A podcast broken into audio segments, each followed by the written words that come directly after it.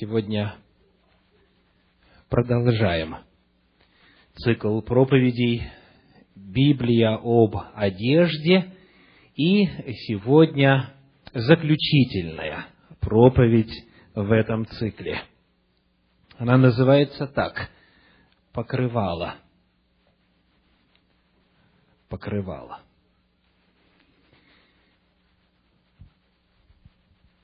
Давайте вспомним, как все начиналось. У всего есть начало и обстоятельства появления предмета, личности, существа, явления очень многое нам говорят о природе этого явления. Итак, вопрос, где впервые в Библии описана одежда? Мы уже должны знать наизусть, потому что обращались неоднократно за время этого цикла проповедей к этим местам священного писания, где впервые описывается одежда, которую дал Господь. Бытие, третья глава, двадцать первый стих. Там сказано, и сделал Господь Бог Адаму и жене его одежды кожаные и одел их. Слово «одежды», как мы выяснили, в древнееврейском означает особый вид одежды, а именно тунику. Это одежда, которая начинается от плеч и заканчивается где-то в районе колен минимум, а иногда и дольше – это значение используемого слова «кетонет» в древнееврейском, в оригинале. Таким образом, мы видим, что когда Господь, посмотрев на Адама и Еву и на их набедренные повязки, решил дать им одежду пристойную и одеть их надлежащим образом, как ему кажется красивым, он дал тунику, длинную одежду, похожую на платье. Однако для женщины вот в этот самый момент, когда Господь впервые заявляет о том, что ему нравится в одежде, не было предусмотрено ничего более. То есть Господь не одел Еву в паранжу. Господь не сказал, что для женщины помимо туники нужно еще и покрывало на голову для того, чтобы она соответствовала Божьим нормам. Кто помнит, где впервые в Священном Писании описывается женское покрывало? Верно. Давайте посмотрим на книгу «Бытие», 24 главу, 65 стих. Бытие 24 глава, 65 стих. Я начну с 64, чтобы был виден контекст. Ревека взглянула и увидела Исаака, и спустилась с верблюда, и сказала рабу, «Кто этот человек, который идет по полю навстречу нам?» Раб сказал, «Это господин мой. И она взяла покрывало и покрылась. Это первое место в Священном Писании, где упоминается покрывало как предмет одежды для женщины. Прошло приблизительно две тысячи лет с тех пор, как Господь учредил форму одежды для человека. И здесь перед нами не заповедь, а описание. Давайте посмотрим на это описание, о чем оно свидетельствует. Очень интересно, что эта девушка, Ревека, приезжает туда, где жил Исаак, уже в качестве невесты. То есть помолвка произошла в доме ее отца, когда они приняли дары и приняли предложение, и увидели, что от Господа это дело, она дала свое согласие, то есть она приезжает уже в качестве невесты, уже помолвка состоялась. Она уже едет для того, чтобы принадлежать Исааку. И вот в этом контексте, когда она знает, что вот он скоро подойдет, и они встретятся, она покрывает себя. Она одевает покрывало. Мы видим таким образом, что впервые это покрывало, как предмет женской одежды, описывается в контексте помолвки и грядущего замужества. Она одевает его в ожидании того, чтобы стать женой, замужней женщиной. При этом очень интересно отметить вот что. Когда раб Авраамов рассказывал о нужде сына господина своего, он кое-что дал девушке. Кто помнит что? Дал украшения. Мы читаем об этом в этой же 24 главе стихи 21 и 22. Бытие 24 глава, стихи 21 и 22.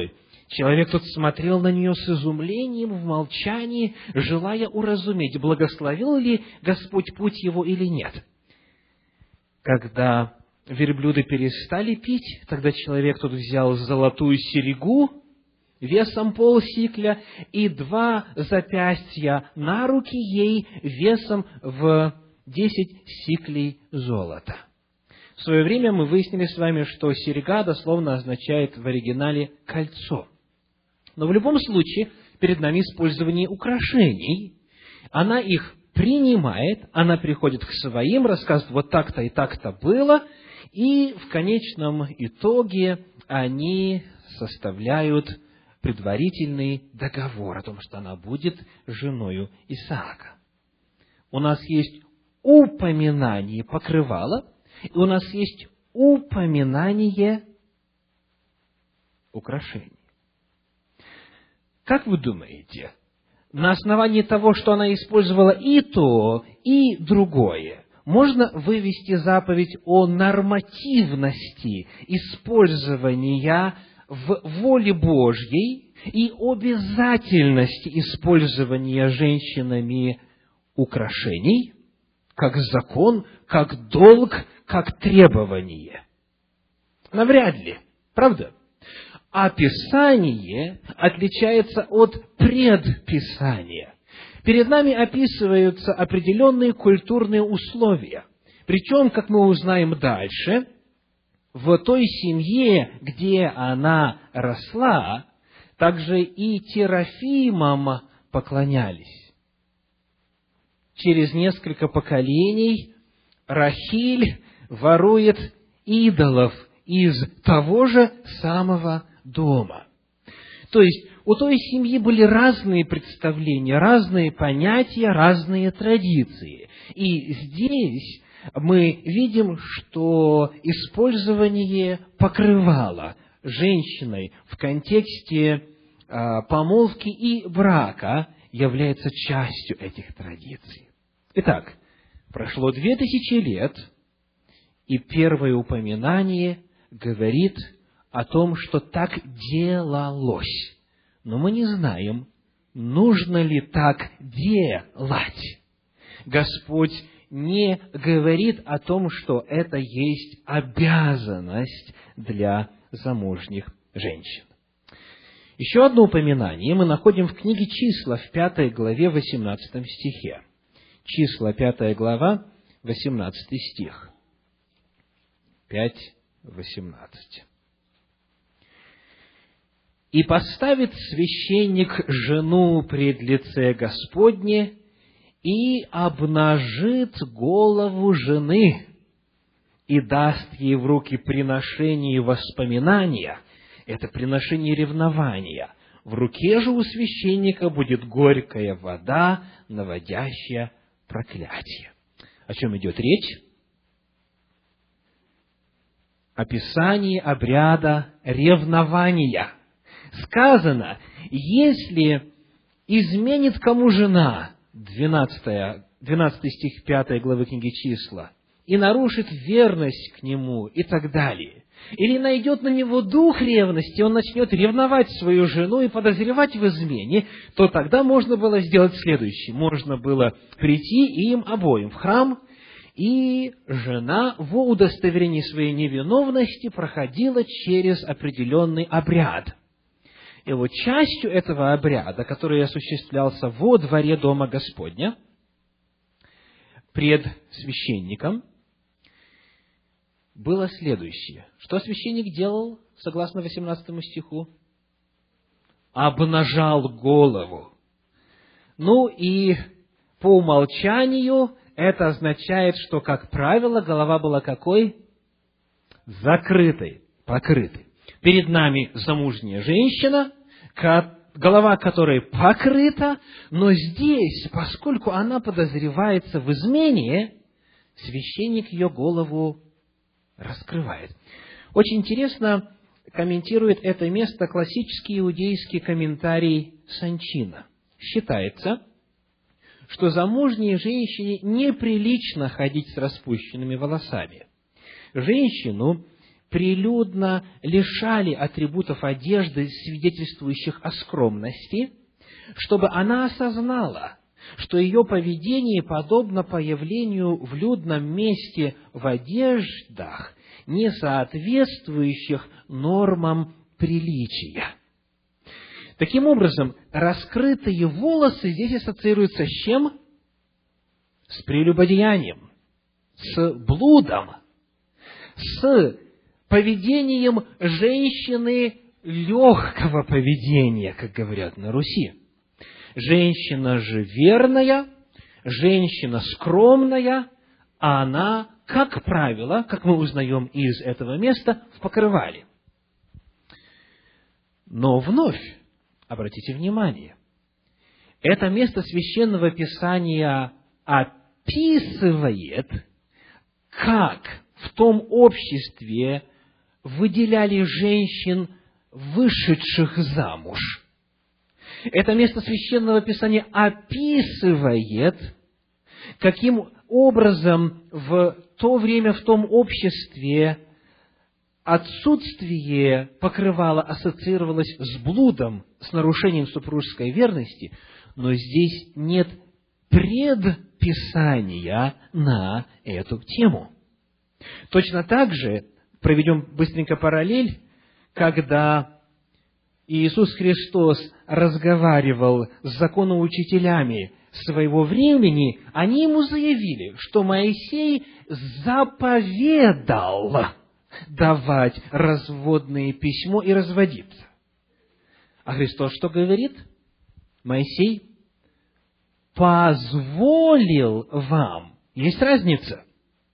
То есть, там в книге Второзакония, 24 главе, первые э, три стиха говорят, если кто по причине того, что жена ему опротивила, напишет ей разводное письмо, и она уйдет, выйдет замуж за другого, и потом тот брак расторгнется или тот умрет, то она не может вернуться к первому. Заповедь какова? Не может вернуться к первому. Заповедь не говорит, что он должен написать. А, нету такой заповеди писать разводное письмо. Вот Таким же образом, мы видим здесь, в пятой главе книги «Числа», описывается измена подозреваемая языком отсутствия покрывала. Но мы не находим указания о том, что это является Божьей заповедью носить покрывало в качестве знака того, что женщина замужем. нет нигде Божьей заповеди делать именно то, что сделала Ревека, делать то, что делали многие другие еврейские женщины, не только еврейские. Речь идет о том, что в том обществе, где они жили, так было принято. Это было знаком для окружающих о том, что эта женщина замужем. И уже в рамках имеющейся культуры, для того, чтобы показать подозрение в ее э, виновности, используется образ снятия покрывала. Это очень ясный и понятный язык для всех окружающих. Есть разница между описанием и предписанием. И вот именно этого предписания мы не находим ни в первом случае, когда Господь дает одежду, ни на протяжении всего остального повествования священного писания Ветхого Завета. Итак, мы находим, что этот образ использовался, что такой способ был, и теперь переходим к Новому Завету. Перед нами 1 Коринфянам 11 глава. 1 Коринфянам 11 глава. Давайте прочитаем отрывок целиком, чтобы освежить в памяти первые 16 стихов 11 главы 1 послания Коринфянам. «Будьте подражателями мне, как я Христу. Хвалю вас, братья, что вы все мое помните и держите предание так, как я передал вам. Хочу также, чтобы вы знали, что всякому мужу глава Христос, жене глава муж, а Христу глава Бог. Всякий муж, молящийся или пророчествующий с покрытую головою, постыжает свою голову. И всякая жена, молящаяся или пророчествующая с открытую головою, постыжает свою голову, ибо это тоже, как если бы она была обритая. Ибо если жена не хочет покрываться, то пусть и стрижется. А если же не стыдно быть остриженной или обритой, пусть покрывается. Итак, муж не должен покрывать голову, потому что он есть образ и слава Божья, а жена есть слава мужа. Ибо не муж от жены, но жена от мужа, и не муж создан для жены, но жена для мужа, посему же жена и должна иметь на голове своей знак власти над ней для ангелов. Впрочем, ни муж без жены, ни жена без мужа в Господе. Ибо как жена от мужа, так и муж через жену. Все же от Бога. Рассудите сами. Прилично ли жене молиться Богу с непокрытой головою? Не сама ли природа учит вас, что если муж растит волосы, то это бесчестие для него? Но если жена растит волосы, для нее это честь, так как волосы даны ей вместо покрывала. А если бы кто захотел спорить, то мы не имеем такого обычая, ни Церкви Божьей. Вот отрывок. Давайте посмотрим на ключевые моменты этого письма. Во-первых, нам чрезвычайно важно определить структуру повествования. К чему этот отрывок? Каков контекст? О чем апостол Павел говорит в этой части своего послания к Коринфянам? И рассмотрение структуры повествования, рассмотрение общего контекста отрывка покажет нам цель и, соответственно, причину, по которой Павел написал эти слова. Итак, начнем с того, что перед этим отрывком. Десятая глава послания Коринфянам, стихи с 15 по 22 с 15 по 22, я говорю вам как рассудительным. Сами рассудите о чем? О том, что говорю. Чаша благословения, которую благословляем, не есть ли при общении крови Христовой? Хлеб, который преломляем, не есть ли при общении тела Христова? Что описывается? Вечеря Господня, то есть, обратите внимание, описывается общественное богослужение. Контекст перед нами здесь общественного события, общественного собрания с целью проведения вечери Господней. Дальше, стихи с 22 по 34. 31, и, да, с 23 по 31, «Все мне позволительно, но не все полезно. Все мне позволительно, но не все назидает. Никто не ищи своего», 24 стих, «но каждый пользы другого». И дальше апостол Павел начинает описывать какой вопрос? Идоложертвенного. Да? Он говорит, если кто из неверных позовет вас, и вы захотите пойти, то все предлагаемое вам ешьте без всякого исследования для спокойствия совести. Но если кто скажет вам это идоложертвенное, то не ешьте ради того, кто объявил вам, и ради совести. Совесть же разумею не свою, а другого. Ибо для чего моей совести быть судимой чужою, моей свободе быть судимой чужою совестью? Если я с благодарением принимаю пищу, то для чего порицать меня за то, что я благодарю?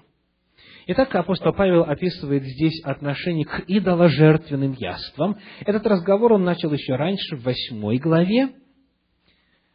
И разговор его вновь ведется в контексте личных взаимоотношений человека с Богом или в контексте общественных взаимоотношений верующего с теми, с кем он живет рядом. Что описывается? Он говорит, перед этим в восьмой главе, об идоложертвенных яствах, яствах мы знаем, у нас есть знание, мы знаем, что идол в мире – ничто. Потому идоложертвенное это или нет, посвящено это мясо идолу или нет, значения не имеет. Его можно смело употреблять. Так? Но когда проблема появляется? Когда вы находитесь в обществе. Вот давайте освежим вашу память по восьмой главе стихи с 8 по 13. 1 Коринфянам 8 глава с 8 по 13. «Пища не приближает нас к Богу, ибо едим ли мы, ничего не приобретаем, не едим ли, ничего не теряем. Берегитесь, однако же, чтобы эта свобода ваша не послужила соблазном для немощных. Ибо если кто-нибудь увидит, что ты, имея знание, сидишь за столом в капище, то совесть его, как немощного, не расположит ли и его есть идоложертвенное и от знания твоего погибнет немощный брат, за которого умер Христос. А согрешая таким образом против братьев и уязвляя немощную совесть их, вы согрешаете против Христа. И потому, если пища соблазняет брата моего, не буду есть мясо вовек, чтобы не соблазнить брата моего. Мы об этом говорили в прошлую субботу. Есть мясо – это грех? Нет.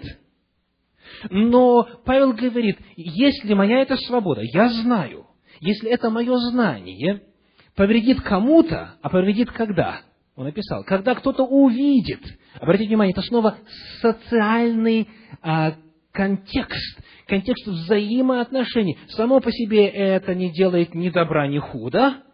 Можно есть, посвящено идолу или не посвящено, но коль скоро оно может создать неправильное впечатление в сознании человека, то это уже является грехом против братьев. И потому, что касается меня, он говорит, я не буду есть мясо для того, чтобы никого не соблазнить. Итак, видите разницу? Это действие не является греховным по своей природе, то есть употребление мяса идоложертвенных, а животных, но оно может стать грехом поскольку оно может плохо повлиять на других. Потом он говорит, я не хочу быть соблазном, я не хочу, чтобы кто-то другой благодаря мне приткнулся.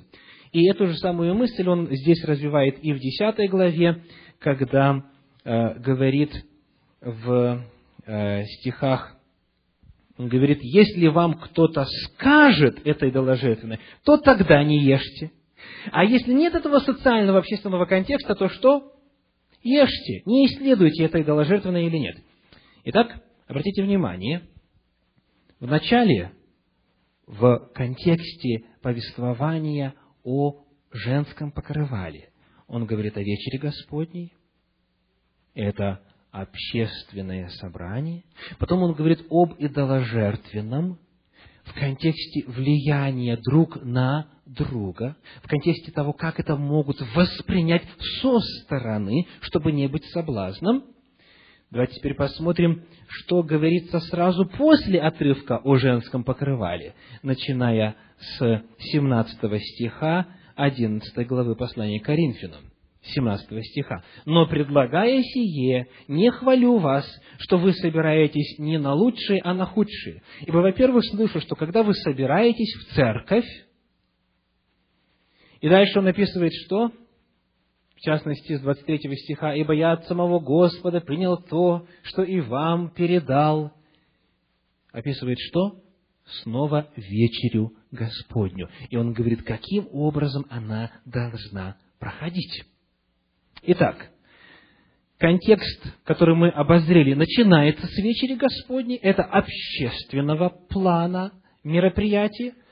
Дальше тема переходит к идоложертвенным яствам, где грех появляется потенциально только в контексте взаимоотношений. И снова он говорит о том, когда вы собираетесь в церковь. Вывод. Павел в этом отрывке говорит об общественной жизни церкви. Очень важно. Он говорит об общественной жизни церкви, не о частной жизни членов церкви. А если мы посмотрим на непосредственный контекст, то есть то, что прямо идет перед началом нашего отрывка и сразу после, то обнаруживаем следующее, 10 глава стихи 32 и 33 не подавайте соблазна ни иудеям, ни еленам, ни церкви Божьей, так как и я угождаю всем во всем, ища не своей пользы, но пользы многих, чтобы они спаслись. Контекст снова какой? Соблазн, взаимоотношения. Как это повлияет на людей вокруг? И 17 стих 11 главы, сразу после завершения разговора о покрывалах, но предлагая сие, вот то, что он написал, не хвалю вас, что вы собираетесь не на лучшее, а на худшее. Непосредственно контекст тоже говорит о чем? Вы собираетесь. Итак, первый вывод. Здесь, когда речь идет о покрывале для женщин, вопрос рассматривается не в ключе богобоязненности и духовной жизни конкретной индивидуальной женщины, когда она один на один или с мужем, или в контексте семьи пророчествует или же молится. Речь идет о внешнем виде женщин тогда, когда они на людях, тогда, когда они в обществе, тогда, когда они в церкви. Рассматривается не столько религиозный контекст, сколько общественный контекст. Рассматривается вопрос не молитвы или пророчества как такового, а именно участия этим образом в общественном богослужении. Религиозный контекст является частью общественного контекста, но это не тождественные понятия. В этом разделе своего письма он описывает, как христианин ведет себя на людях. В обществе, у язычников в гостях или в церкви. Вот это его вопрос. И потому, когда мы будем с вами исследовать этот отрывок, важно помнить, что апостол Павел не описывает личную ответственность женщины перед Господом, когда она один на один молится, или поет, или читает, или пророчествует, или делает что-нибудь, что связано с поклонением Господу, а именно, как это влияет на других, как это в церкви, как это в обществе, не будет ли это соблазном. Следующий очень важный момент. Как вы думаете, речь здесь идет о женском роде или о замужних женщинах? Про всех женщин или про замужних женщин, Павел пишет. Давайте третий стих прочитаем, с самого начала. Хочу также, чтобы вы знали, что всякому мужу глава Христос. Какому мужу? Всякому. Любому мужчине глава Христос. Оно дальше сказано, жене глава муж. Вот скажите, уважаемые представительницы прекрасного пола, те, кто еще не замужем, у вас кто глава? Я слышу ответы отец. От мужчин, конечно, слышу. Сестры, у вас кто глава? Да, отец по Библии и Бог, правда? Но когда вы решите и удостоверитесь, что Господь послал вам спутника жизни, у вас, помимо всего прочего, еще одна глава появится, да? То есть, речь идет здесь о женщинах, у которых есть глава муж. Не глава отец, а глава муж. Вывод очень ясен. Речь идет о замужних женщинах. Это не относится к незамужним, это не относится к вдовам, это не относится к разведенным, если они разведены по законной причине. Описывается частный вопрос, внешний вид замужней женщины. Это чрезвычайно важно прояснить, потому что, как всегда, и по этому вопросу мнений очень много. И не знаю, как вы, а я, конечно же, бывал в церквах, где платочек надевается на существо женского рода сразу же после рождения. Два, три годика, четыре, пять, шесть и так далее. Все с покрывалами. То есть, мы определились из заявлений самого апостола Павла, что речь идет о замужних женщинах. Дальше. Следующий вопрос. Что такое покрывало? Что такое покрывало? Во-первых, хочу обратить внимание на то, что речь идет именно о покрывале, а не о платке, не о косынке, тем более не о газовой косынке, их в ту пору не было, и тем более не об обруче из ткани на голове. Речь идет о покрывале. Что же это такое? Скажите, сказано, что женщина должна покрывать волосы или должна покрывать голову по тексту? Голову, правда? Не волосы, а голову. Это очень важный момент. Скажите, и эту мысль я позаимствовал с радостью у Ивана Павловича Безмана в свое время, когда мы с ним разговаривали на эту тему в присутствии одной сестры. Он говорит, где голова начинается? От шеи вверх, как правило, да? Если только человек не висит вниз головы. То есть голова начинается вот здесь. И покрывать нужно по тексту голову. Голову. И вот этот брат, которого я упомянул, он обычно приводит такую иллюстрацию. Когда говорится, что Иоанну Крестителю отсекли голову, в каком месте это произошло? Отделили голову именно. Итак, не о покрытии волос, а о покрытии головы идет речь. Для того, чтобы покрывалом скрыть голову, необходимо что сделать? Одеть мешок, один из хороших. То есть, это значит, что ничего не видно. Ничего не видно. Что касается и волос, и лица, и всего прочего, что умещается на голове.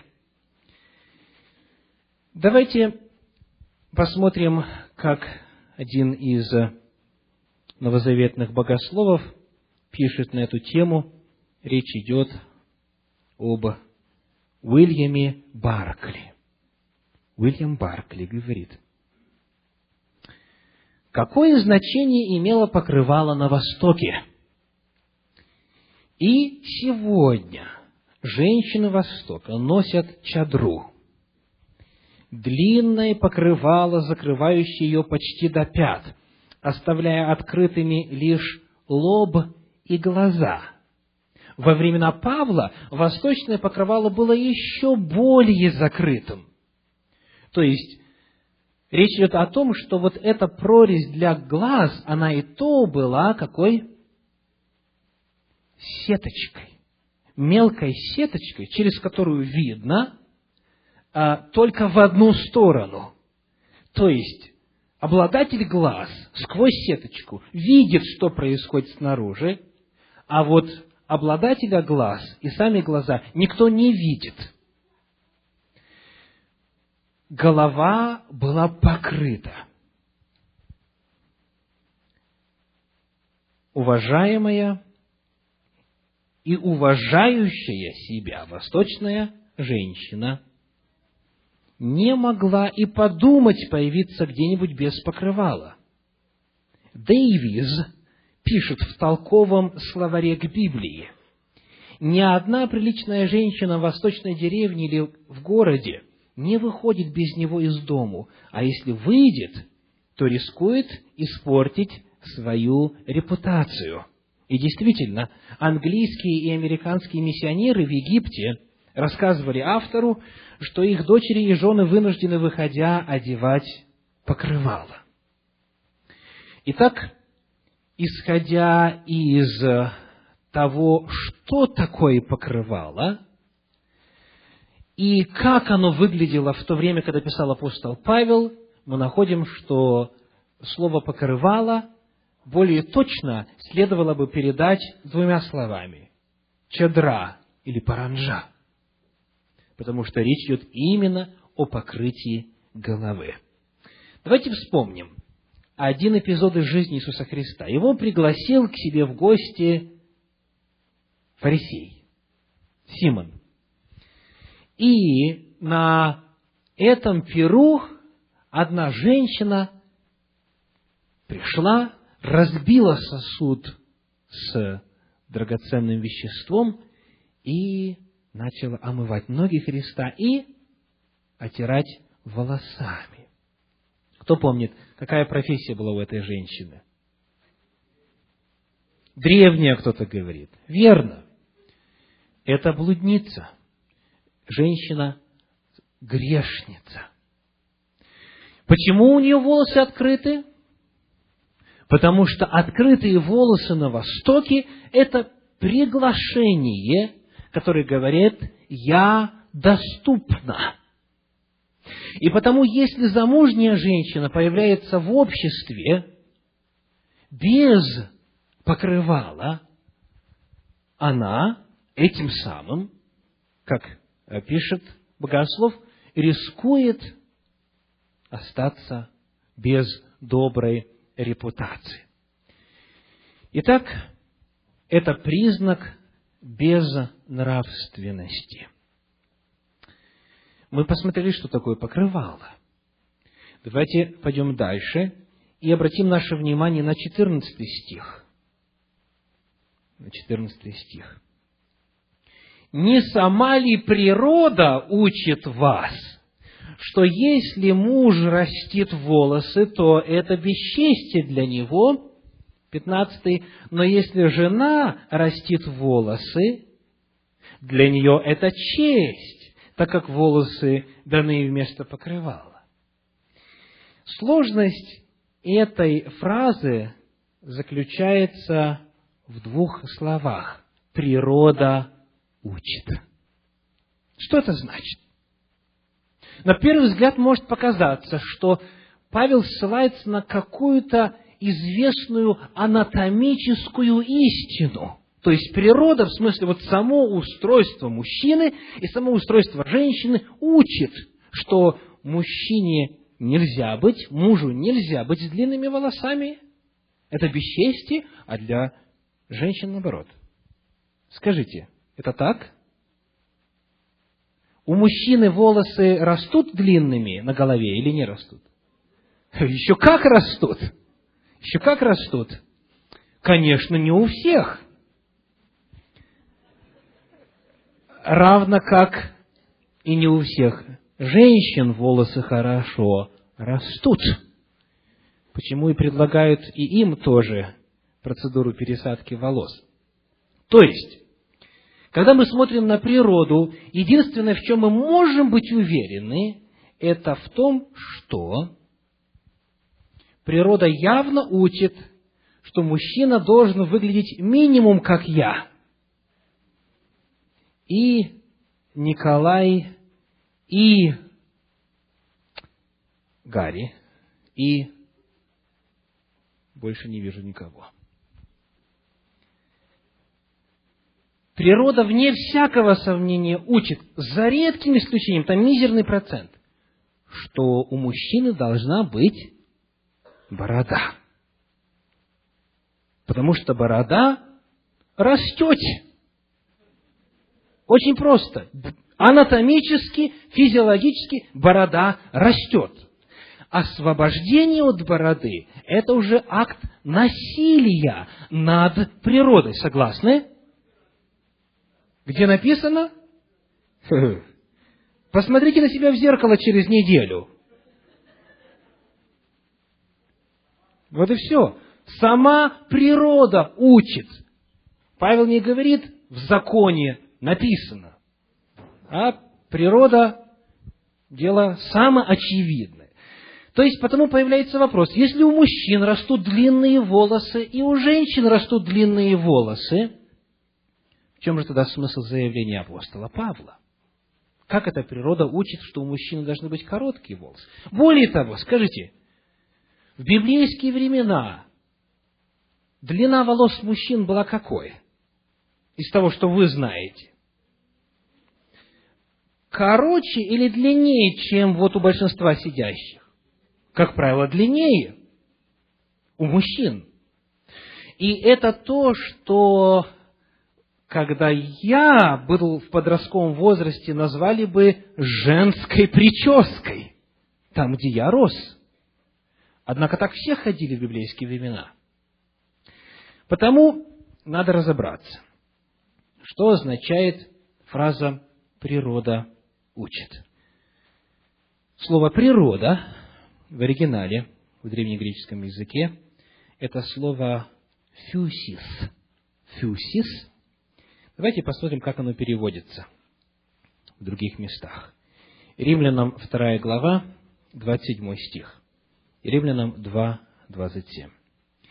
«И необрезанный по природе, исполняющий закон, не осудит ли тебя, преступника закона, при писании и обрезании?»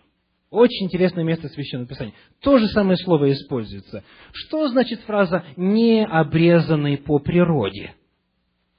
А что есть те, кто обрезан по природе? Мужчины рождаются обрезанными? Нет.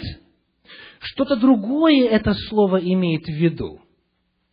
Что означает? Что есть не обрезанные по природе, а есть обрезанные по природе. В каком смысле по природе? Ответ очень прост. В той семье, где они родились. В том культурном окружении, где они появились на свет.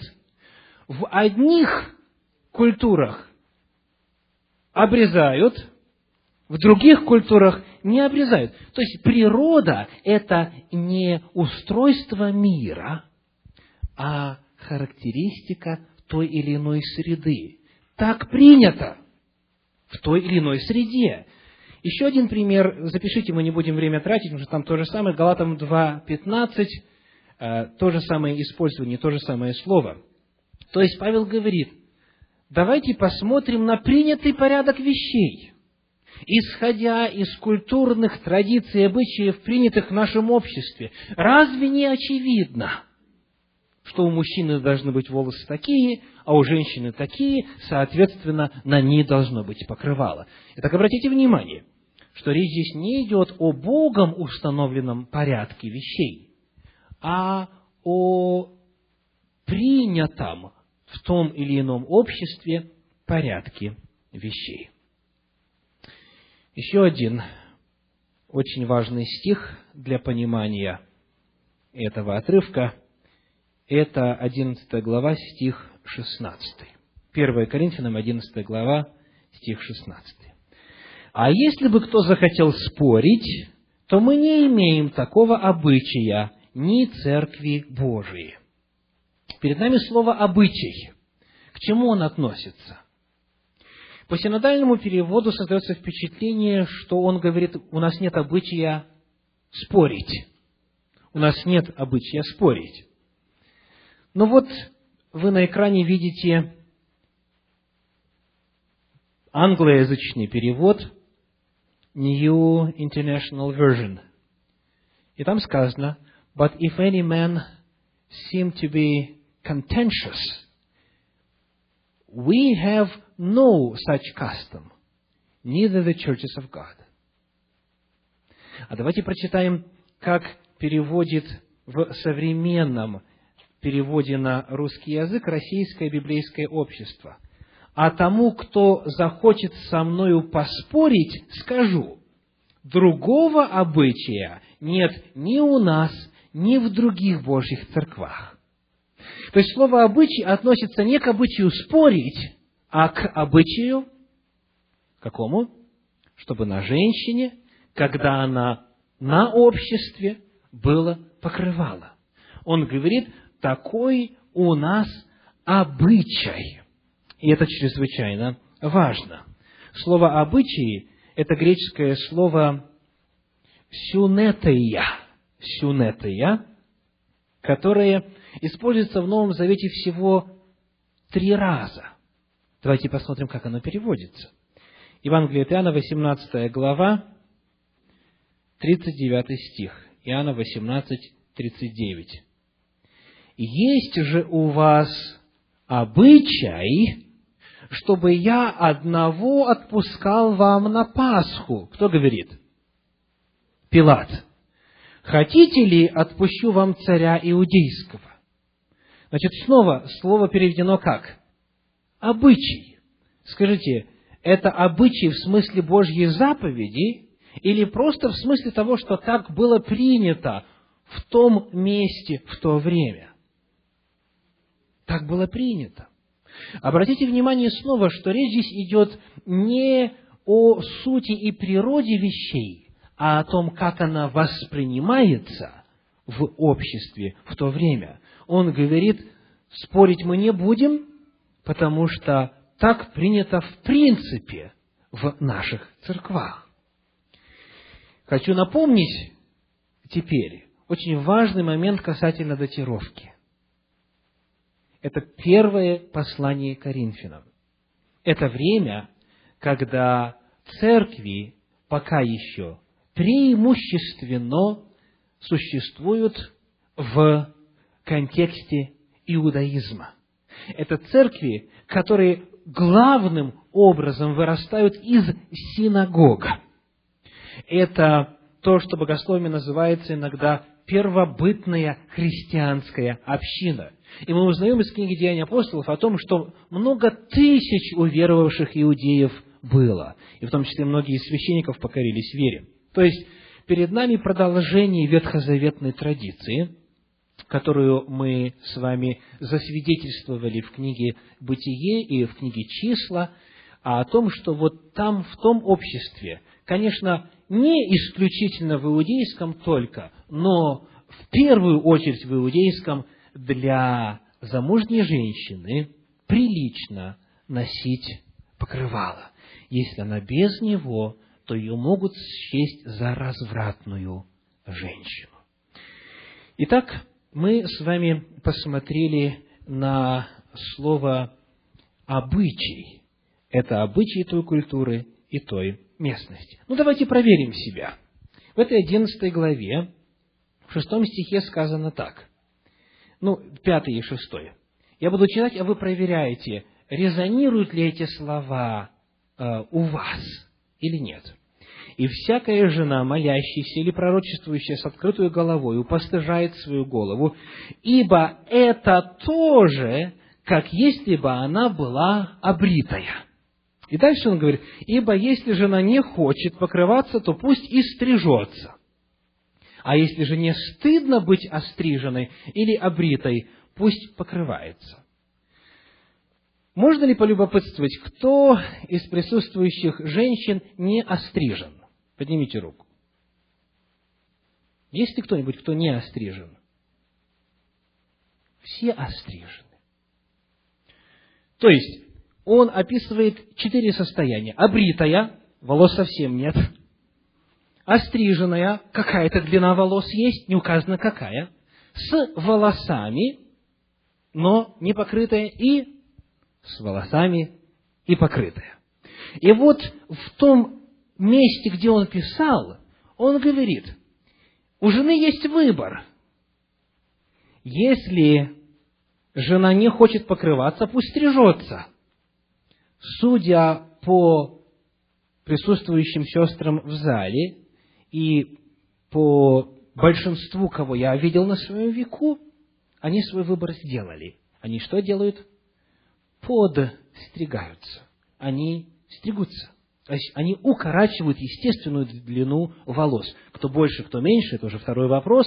Факт. Она остриженная. И, а если же не стыдно быть остриженной, вам стыдно быть остриженной? Нет? Почему? Потому что в этой культуре, в этом этносе, в это время нету такого обычая, что незамужняя женщина только может быть непокрытой. И что постриженные волосы являются признаком чего-то постыдного. А здесь, в то время, они были признаком постыдного, потому что ассоциируются с блудницами, с женщинами легкого поведения. Еще один очень важный момент э, в одиннадцатом стихе, точнее, десятый стих. «Посему жена и должна иметь на голове своей знак власти над нею для ангелов». Это место Священного Писания тоже а, по-разному истолковывается. Давайте посмотрим, в каком смысле это является знаком для ангелов. Во-первых, в чем служение ангелов, согласно Библии? В свое время в Центре Духовного Просвещения был цикл проповедей «Ангелы». И кому интересно, можете очень подробно все это исследовать для себя. Но я укажу два места из Священного Писания. Ветхий Завет, Псалом 90, стихи 11 и 12. Говорят, «Ибо ангелом своим заповедает о тебе, охранять тебя на всех путях твоих. На руках понесут тебя, да не приткнешься о камень ногою твоей». Что делают? Охраняют, служат верным Богу. И Новый Завет, Евреям 1.14, не все ли они суть служебные духи, посылаемые на служение для тех, которые имеют наследовать спасение.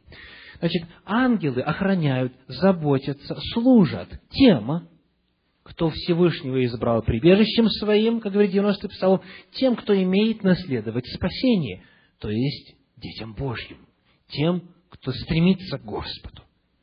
И вот теперь представьте себе, что женщина в культуре, где покрывало, чадра, паранжа является признаком добродетели, и она замужняя женщина, она появляется, в данном случае, на богослужении непокрытой.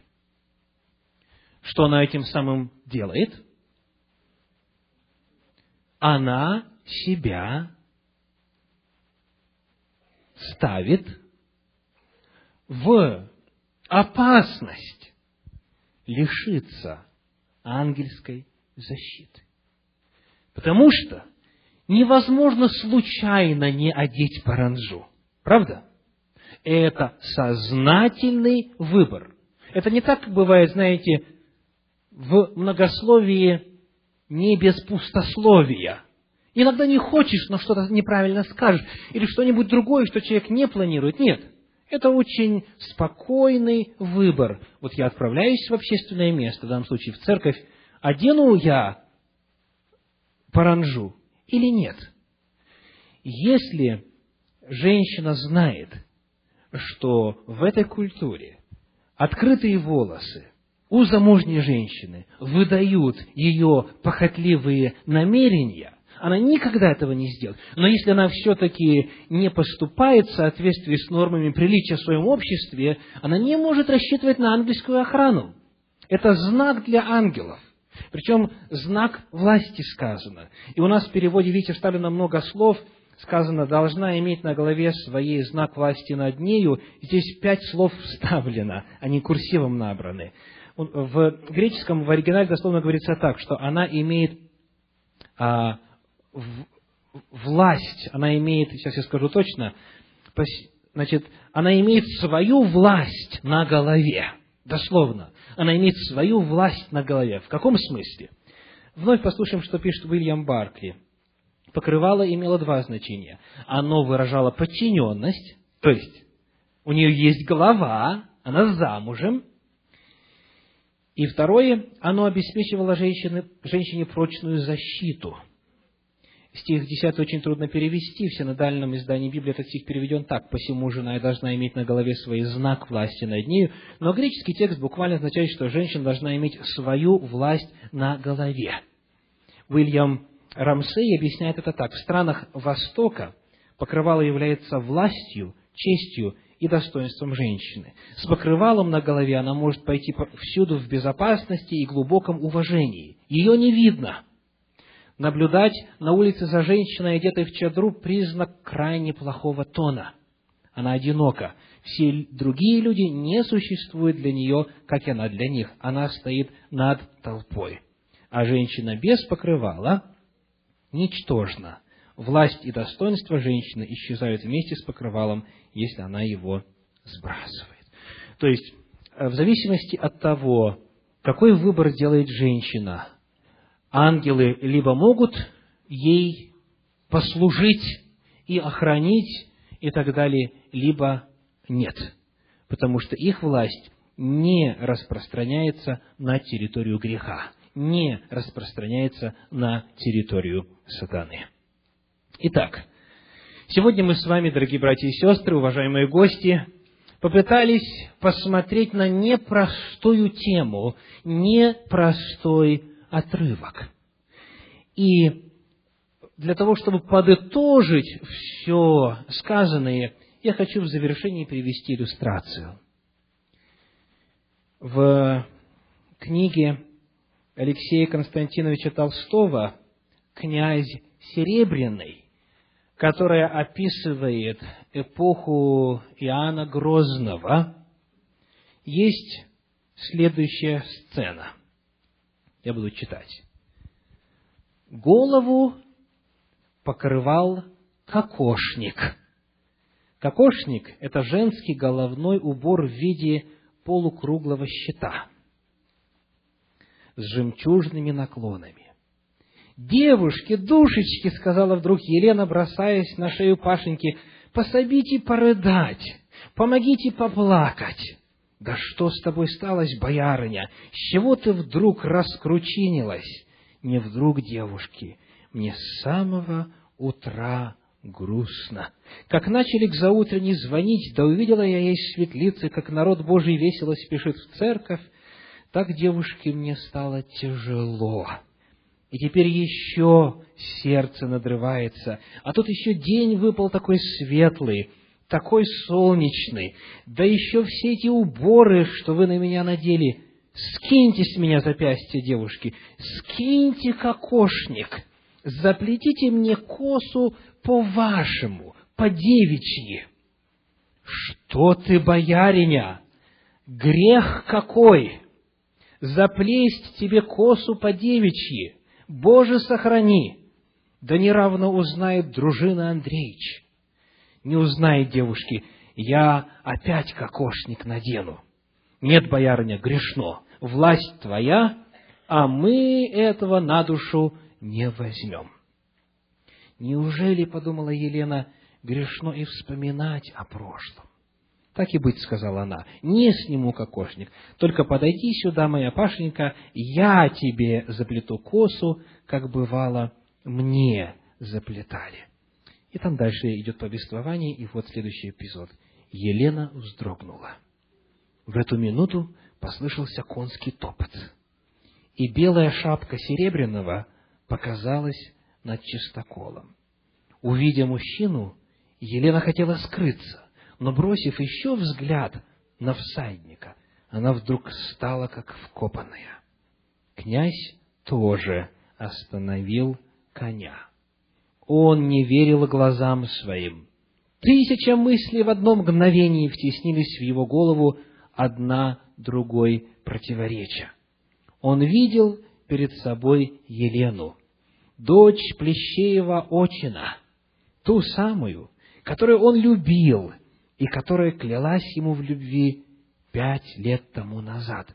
Но каким случаем она попала в сад к боярину Морозову?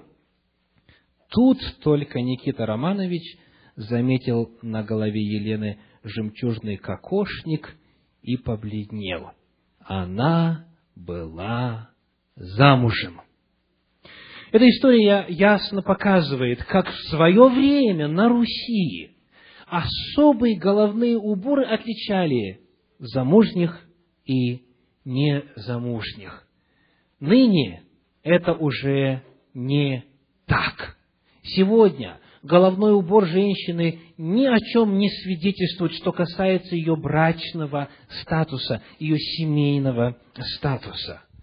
И, как заключает тот же Уильям Баркли, это один из тех отрывков, которые не имеют универсального значения. Однако, доселе есть культуры, где особый головной убор является знаком замужества. Там и поныне следует одевать головной убор в соответствии с этой культурой, чтобы выглядеть прилично. Когда мы идем в церкви, где принято, что на женщине должно, должен быть платок или газовая косынка, или обруч из скрученной косынки, правильно и уместно будет там появляться в точно таком же виде. Это тот же самый принцип, который мы рассматривали в конце прошлой проповеди. Даже если это само по себе не грех, но если это может оскорбить или соблазнить кого-то, лучше этого не делать, а прийти в общество, в особенности, если вы знаете, какие там правила, а лучше, если не знаете, позвонить и узнать, чтобы не оскорблять своим внешним видом присутствующих, и для того, чтобы была возможность, чтобы вас увидели приличную женщину, приличного мужчину и так далее.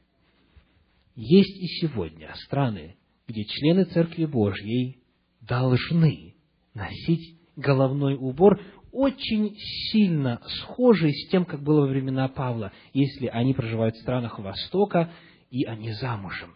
Принцип остается. Если есть какой-то признак в этой культуре того, что женщина замужем, и напротив отсутствия этого дает уже повод грешным мыслям, то тогда нужно исполнять все так, как интерпретируется приличие в том или ином месте проживания. Мы завершили с вами цикл проповедей Библия об одежде.